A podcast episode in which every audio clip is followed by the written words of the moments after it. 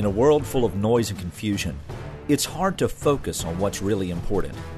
In a culture where religion has become a grab bag of ideas, the precision of language is necessary for the proclamation of truth.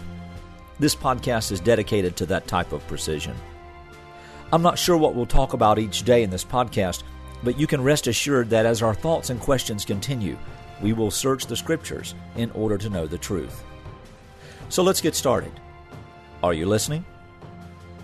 This week, we're talking about how Christians ought to behave and act in the workplace, whether they're an employee or employer, whether they own a company or just work for a corporation, large or small. How should Christians really be seen in corporate America? Well, Christians should be seen in the exact same way they should be seen on the Lord's Day when they assemble with their brothers and sisters in Christ. I mean, if there's a disconnect, then there's what's called a lack of integrity. We're acting on one or we're acting on the other, or worse, we're acting in both. Now, the problem comes when you have people who are known to be in the faith, but yet at work they're known to be royal jerks. They're mean to each other. They do not care about each other's well being. They actually even sabotage each other in the workplace. I've seen this personally in sales. There would be people who would profess to be Christians, but when it came to making a dollar, they would stab their friend and or brother or coworker in the back in order to make a dime.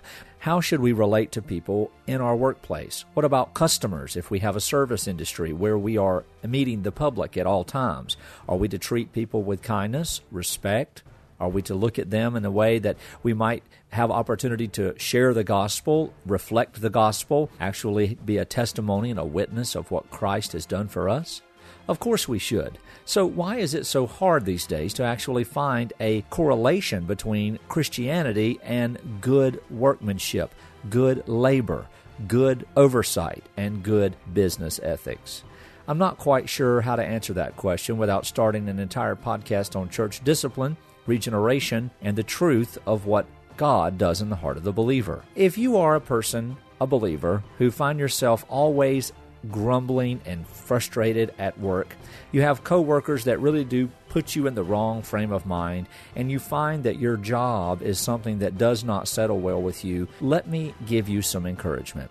All good things come from above. So that means that God gave you this job, and whether it is good or bad for you in one sense, it is good for you in every sense because God has given it to you for a purpose. And sometimes that purpose is to teach us the temporality of this world, to teach us how to relate to those who hate us and persecute us. After all, the Bible says to pray for those who persecute us, to love those who are our enemies, and to turn the other cheek when we're offended. Is that really that difficult to do? Yes. It's almost impossible if you ask an honest person. The most important aspect of this, though, is that as Christians, when we are in the world, we need to be seen in such a way that the world will know that we're different. We need to treat others with respect and kindness, even unbelievers. We need to show them that there is something different about us because there is something different in us. He is Jesus Christ, our Savior and our Lord.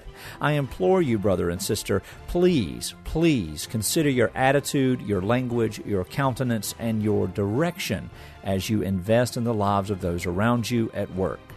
I want you to understand that it's not easy, but we have victory in the Lord Jesus. Let our heart be turned and tuned to, to pray for those difficult people, those difficult bosses and supervisors, those difficult customers and coworkers. Let us pray for them. Let us treat them with kindness and respect. And let us ask the Lord to give us the opportunity and the boldness to proclaim Jesus Christ at all cost.